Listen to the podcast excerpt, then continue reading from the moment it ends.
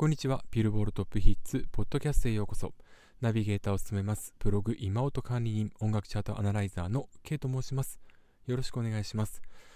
2024年1月10日水曜日夕方6時過ぎに録音をしております。今回のポッドキャスト。最後までよろしくお願いいたします。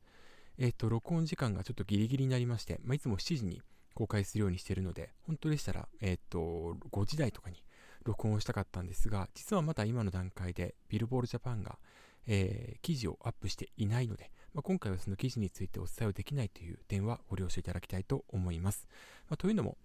えー、ビルボールジャパン、えー、と1月3日公開分のチャートを、えー、今回1月10日に、えー、と公開しまして、要は2週分を同じ日に公開すると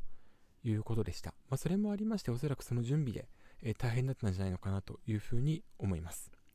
えー、で、にえー、ソングチャート100位までですとか公開されておりますので、まあ、今回はそちらの方をまずお届けをしまして、えー、1月11日付以降のブログインマウトで、えー、特に大きなトピックについて紹介していきたいと思いますのでご了承いただきたいと思います。ではまずはアメリカ、それからグローバルの、えーえー、ソングチャートについてお届けしたいと思います。日本時間1月9日に発表されました1月13日付アメリカビルボールソングチャート HOT100 からトップ10お届けします。なお、先週はですね、41曲クリスマス関連曲が100位までに入っていたんですが、今回は全てランク外となっております。集計期間は2023年12月29日から2024年1月4日までとなります。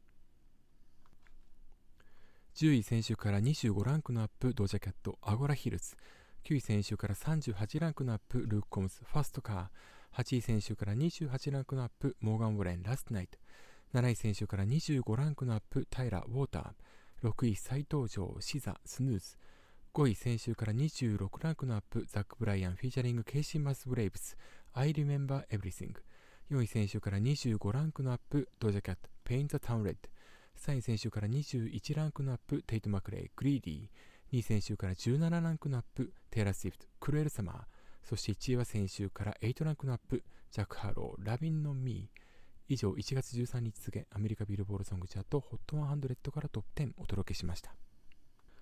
というわけで、えー、前週はトップ10のうち唯一、クリスマス関連曲以外で入っていたジャック・ハロー、 Lovin On Me が、えー、8ランクアップしまして1位となりました。えー、その他はすべて、えー、トップ10返り咲きもしくは初,、えー、初のトップ10入りということになります。ジャック・ハロー、 Lovin On Me、えー、こちらはですね、ストリーミング前の週から13%アップで、この通算3週目の首位。ダウンロードは10%アップで、この指標、通算2週目の首位。ラジオは1%アップで、えー、この指標5位というふうになっております。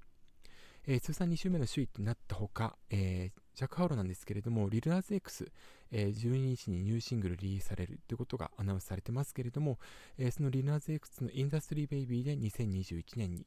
えー、自身単独での First Class で2022年に1位獲得。で、今回は Lovin On Me が2023年、そして2024年1位ということで、2021年から24年まで連続で、えー、首位を獲得した歌手はジャック・ハローが初ということになります。なお、えー、ドレイク、テイラー・スウィフト、えー、この2組は2020年から2023年まで首位獲得。それから、マライア・キャリー、えー、彼女は All I Want for Christmas is You 恋人たちのクリスマスで2019年から23年まで首位となっていたんですが前の週はブレンダ・リー Rockin' Around the Christmas Tree が1位となっていたので、えー、マライア・キャリーが2023年も首位獲得できるかは2024年のクリスマスシーズンにかかっているということですね。今回新たにトップ10入り果たしたのはドージャキャットのアゴラヒルズ35位から10位に上がっております。えー、ドージャキャット9曲目のトップ10ヒット獲得ということですから本当にあのヒットメーカーの仲間入りを果たしたということが言えると思います。えー、そしてテイト・マクレイのグリーディー、えー、3位ですね。そしてタイラ・ウォーター7位。いずれも最高位を更新しております。来週はもうちょっとなぎが続く状態かもしれませんが、再来週ですね、1月27日付、1月12日からの1週間が集計期間なんですけれども、この週は、えー、先ほどお伝えしましたリヌアズ X、J. クライスト、そして、えー、アリアナ・グランデ、Yes and、さらには、えー、21サベージのアルバムがリリースされるということですから、その収録曲も大挙エントリーすることが予想されます。えー、実は2020年以降ですね、この、えー、要は1月2月クリスマス関連曲が一掃されて以降結構投げが続いている状態だったからこそなおのことを、えー、そこでヒットする曲はですね、えー、連続で首位になることが目立っていました。2020年には、えー、ロディリッチ、ザ・ボックス、2021年はオリビア・ロドリゴ、ドライバーズ・ライセンス、2022年はディズニー映画、え、ミラベルと魔法だらけの家のキャストによる We Don't Talk About Blue の秘密のブルーノ、そして2023年はマイリー・サイラス、フラワース、こちらが、えー、首位を占拠していたわけなんですけれども、さあ、2024年はどの曲が覇権を握るか、こちらに注目していきたいというふうに思います。まずは1月13日付アメリカビルボードソングチャート HOT100 からのトップ10お届けしました。では続いてグローバルチャートに行きたいと思います。1月13日付グローバル200のトップ5です。5位ドージャキャット Paint The Town Red 4位シャビ La Diabla 3位テイラー・スウィフト、 Cruel Summer、2位テイト・マクレイ、 Greedy、1位ジャック・ハロー、 Lovin On Me となりました。そしてグローバル200からアメリカの分を除いたグローバルエクスクルーディング US のトップ5。5位ジャック・ハロー、 Lovin On Me、4位ジョングク featuring ラトー、Seven、3位テイラー・スウィフト、 Cruel Summer、2位シャビ、 La Diabla、1位はテイト・マクレイ、 Greedy ということになりました。えー、というわけでですね、ジャック・ハロー、それからテイト・マクレイがそれぞれにチャートを制しているという状況なんですけれども、えー、メキシコ系アメリカ人シンガーソングライターのシャビによる La Diabla、こちらがグローバル200で33位から4位に、グローバルエクスクルーディング US では23位から2位に上がっています。昨年メキシコの曲っていうのが非常にヒットしていったということで、えー、注目を集めていたんですけれども今年もそれが続くかどうか注目をしていきたいなというふうに思います。そしてアメリカのチャートでも、えー、上がることが予想されているのはノア・カーンスティックシーズンですね。グローバル200では50位から8位に早くもトップ10入りを果たしました。えー、この曲についても投稿チェックしていきたいというふうに思います。というわけで、以上、グローバルチャートについてもお届けしました。ちなみに、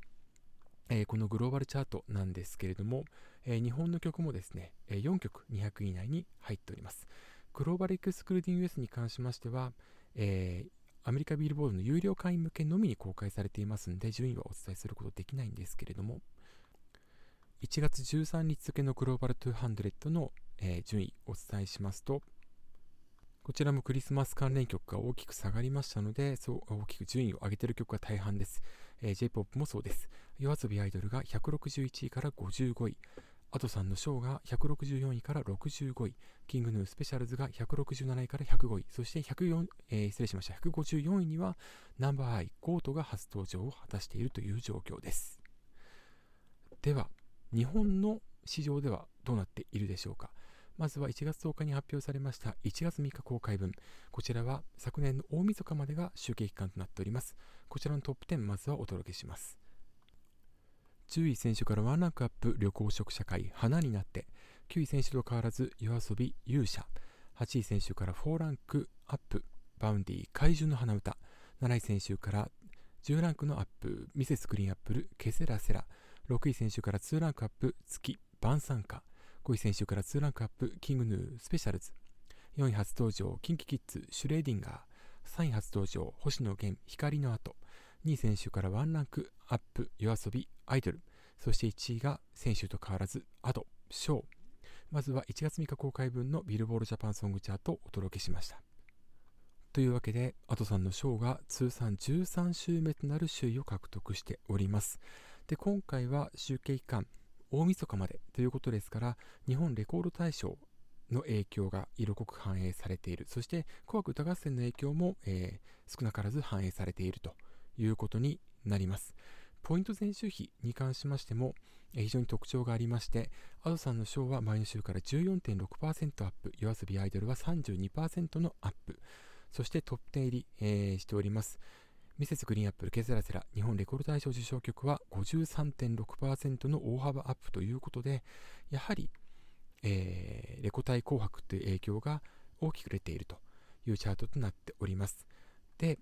えっと、1月2日付のですね、えっと、ブログ今音で、えーと、注目すべき5曲、まあ、レコ大と紅白の影響が反映されるであろう4曲プラス、えー、年明けにリリースされた曲っていう5曲を、えー、ピックアップしているんですけれどもそれがですね、えー、 Mrs. GREEN APPLE のケセラセラ、えー、 NewJeans、Ditto、YOASOBI、アイドル、10-FEET、第ゼロ感、そして、えー、元日リリースのナンバー I、ゴートだったんですが、やはり、えー、ポイントを大きく伸ばしているんですよね。1月3日公開分に関しましては、えー、10-FEET 第ゼロ感は43.1%アップしています。それから、えー、紅白で披露された Mrs. GREEN APPLE のダンスホールは33.8%上がっているという状況です。で、一方で、えー、 Ditto、NewJeans ナンバーなんですけれども、実はこれ計算ができない状態でして、前の週が50位未満えー、となっていたために計算できない状態でした、えー、86 80位から46位に上がっているという状況ですがポイントの増加はもちろん、えー、これははっきりしております。で、えっ、と今回のチャートなんですけれども12月25日がクリスマス、え当日ということでそこからですね通常平日はえっと、金曜日が下がるんですけれども、まあ、年末ということで、29日金曜日は結構、えー、再生回数が上がっていたそして、えっと、少しずつ下がってくるという状況で、えー、元日が谷間で、そこから緩やかに回復していくっていう傾向にあるんで、えー、次にお送りする1月10日公開分のチャートに関しましては、全体的にストリーミングが下がり、えー、ストリーミングがですね、ロングヒット曲の、まあ、ポイントの半分以上を占めているので、えー、総合ポイントに関しても全体的に下がる傾向があるんですけれども、やはりその中にあって紅白やレコ大の関連曲が伸びているという状況となります。ただ、その中にあって、えっと、1月3日公開分では、えー、まあ、クリスマス関連曲下がっていったんですけれども、えー、注目すべきはですね、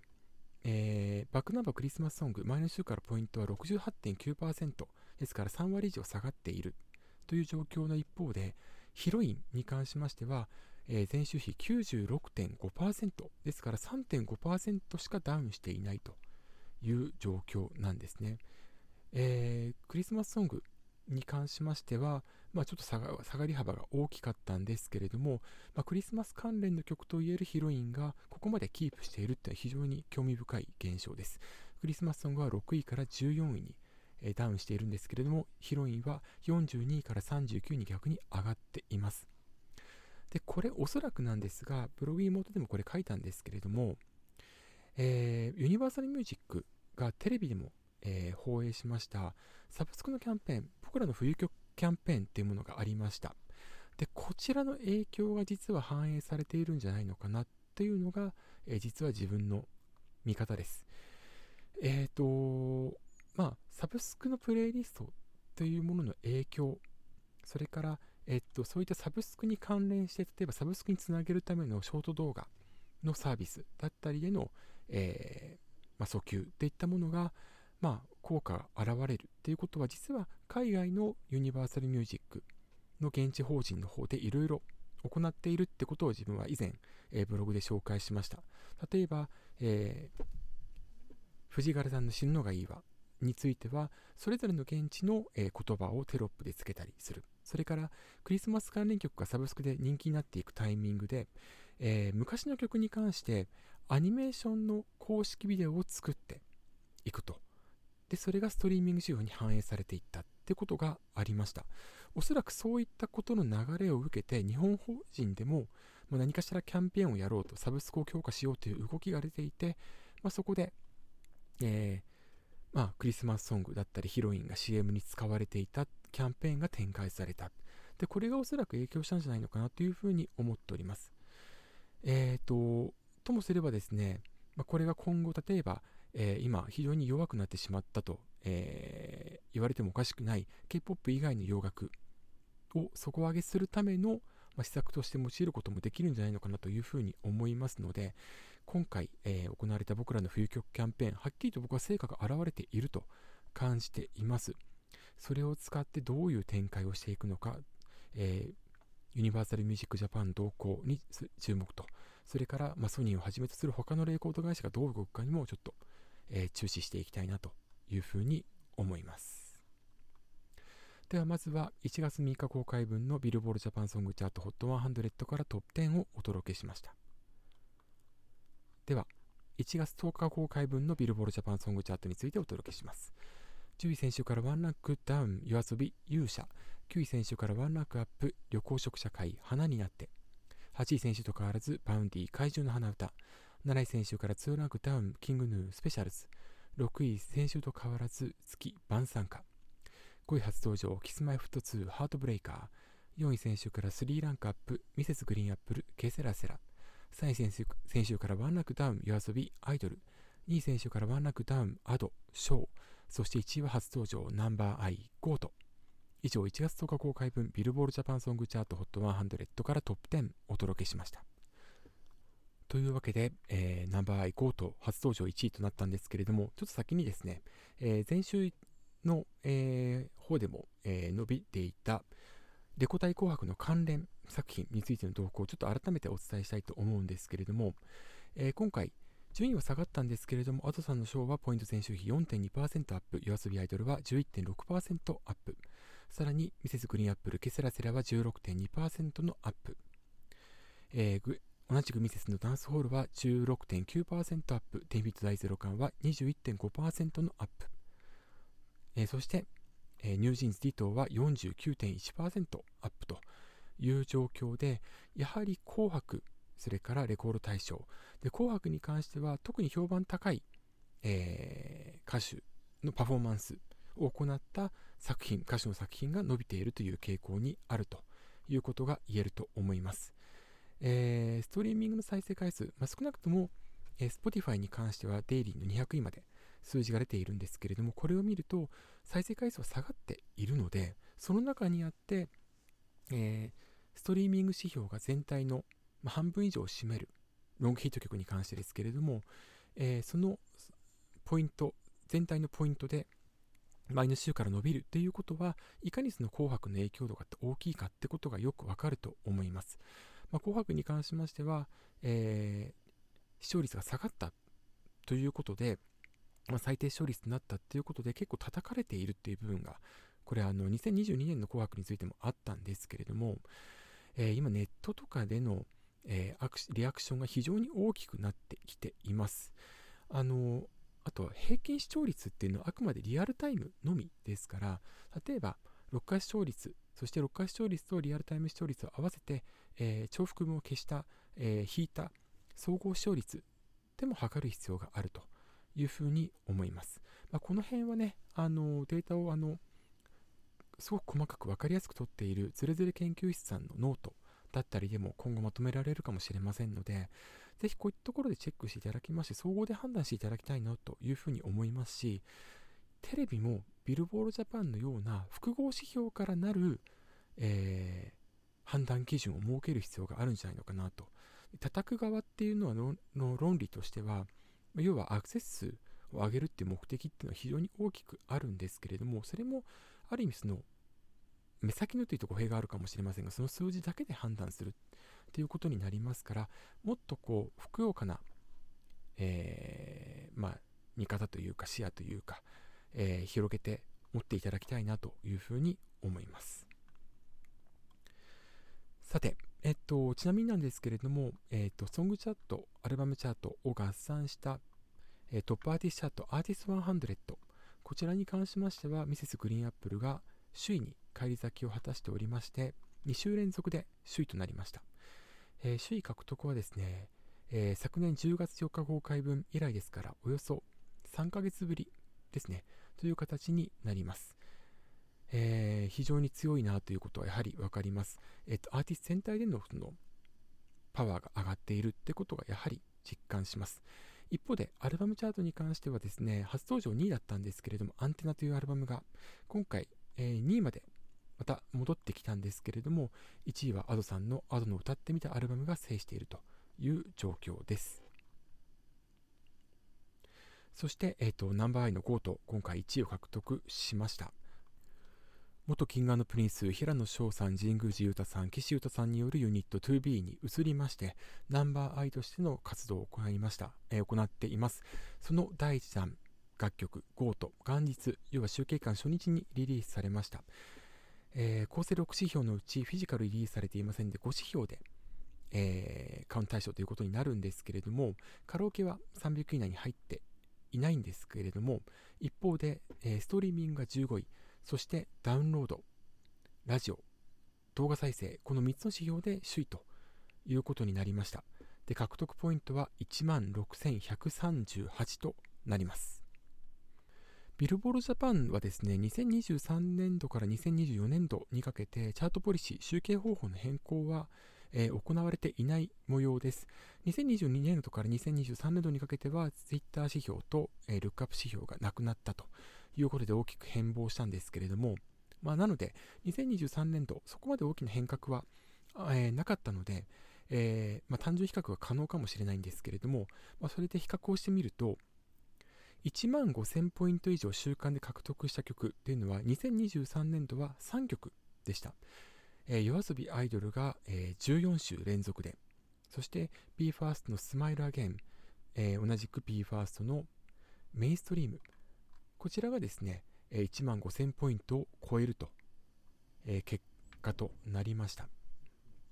ですからナンバーアイ5とこちらは2023年度以降のビルボールジャパンソングチャートにおいて、えー、1万5000ポイントを週間で超えた4曲目ということになります。しかもフィジカルはリリースされていないという状況です。非常に、えー、注目すべき動向と言えますし、しかもですね、えっと、アイドルですとかダンスボーカルグループに関しては、えー、ストリーミングが高くないという状況が目立っていました。それからストリーミングに強い歌手であったとしても初週に高い位置に来ること自体あまりなかった、えー、LINE ミュージックの再生キャンペーンを行っていれば、まあ、それが叶ったかもしれないんですけれどもそれを行っていない状況で Number_i の GOAT はストリーミング15位に入っているっていうことも非常に特筆すべき状況かと思われます、えー、今後はこの曲がロングヒットをしていって社会的ヒットになっていくか、を見極める必要があると思うんですけれども、えっと、まあ、加えて、今回その首位を獲得したっていうことが、例えば、えっと、こちらでは自分が住んでいる青森県の南津軽では放送されていないんですが、フジテレビの目覚ましテレビでは、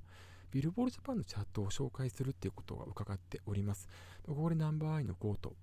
が1位になったってことが紹介されて、より広く認知されていけば、ともすれば、えー、ライト層も集めることもできるかもしれませんし、さらに、そしてテレビ出演も叶うかもしれません。2B がの、えー、所属している歌手が、えー、テレビでパフォーマンス、地上波のテレビ番組でパフォーマンスしたというのは IMP の、えー、日本テレビの音楽特番1回、それから TBS の年末年始の特番1回、えー、だけのみというふうに、えー、記憶しております。ナンバーアイがパフォーマンスできるかどうか、えー、こちらの方も注視していきたいというふうに思います。というわけで、以上、1月10日公開分ビルボールジャパンソングチャート HOT100 からトップ10をお届けしました。えー、以上、今回はアメリカビルボードソングチャート、それからグローバルのソングチャートについて1週分、そしてビルボールジャパンソングチャート2週分、駆け足でお届けしました。で、詳しくはですね、えー、海外のチャートに関しましては、1月9日付ブログ妹で書いております。そして、えー、1月3日公開分、1月10日公開分のチャートに関しましては、1月11日付のブログ妹、えー、11日付以降のブログ妹で書いていきますんで、よろしくお願いいたします。というわけで、以上、ビルボルトップヒッツポッドキャストをお届けしました。えー、ハッシュタグ、ポッドチャートというふうに、えー、作っておりますので、よかったら感想をつぶやいていただければ嬉しいです。ここまでのお相手は K でした。あ、最後にお知らせを。お伝えしなければいけません。えっと、1月19日の金曜日午後8時から2時間にわたって、えー、X、まあ、旧 Twitter での生配信、スペースを開催します。で、これがですね、えっと、毎年この時期に行っているんですけれども、日本版グラミー賞という、えー、仮想の賞を立てまして、えー、今回はその主要5部門を考えるっていうことを行います。えー、詳しくは1月8日付のブログ妹、えー、2本書いたんですが、そのうちの2本目のエントリーをぜひご参照いただきたいと思います。でコラボする相手は、えー、何度かコラボレーションこれまで行ってきました大阪在住の音楽インフルエンサーりょうさんです、えー、それぞれの、ノミネーションに関しましては、えー、ブログ妹に書いておりますんで、りょうさんに関しましてはリンクを貼っております。ぜひともご覧いただきたいというふうに思います。えー、ちなみにグラミー賞今年から6部門になったんですね、主要部門が。ただし、最優秀プロデューサー賞ノンクラシカル、それから最優秀ソングライター賞ノンクラシカルに関しましては今回こちらの賞では入れていません。一方で、グラミー賞にはないんだけれども、アメリカンミュージックアウルで設けられている最優秀アーティスト賞、えー、こちらに関しましては今回、えー、入れています。なので5部門という形となりますので、えー、ご了承いただきたいというふうに思います。というわけで1月19日金曜日午後8時からの2時間にわたってコラボスペースを行います。えー、自分のアカウント名、えー、k アンダーバーレディオ大文字の K、あとは小文字で EI アンダーバー RADIO です。ぜひチェックのほどよろしくお願いします。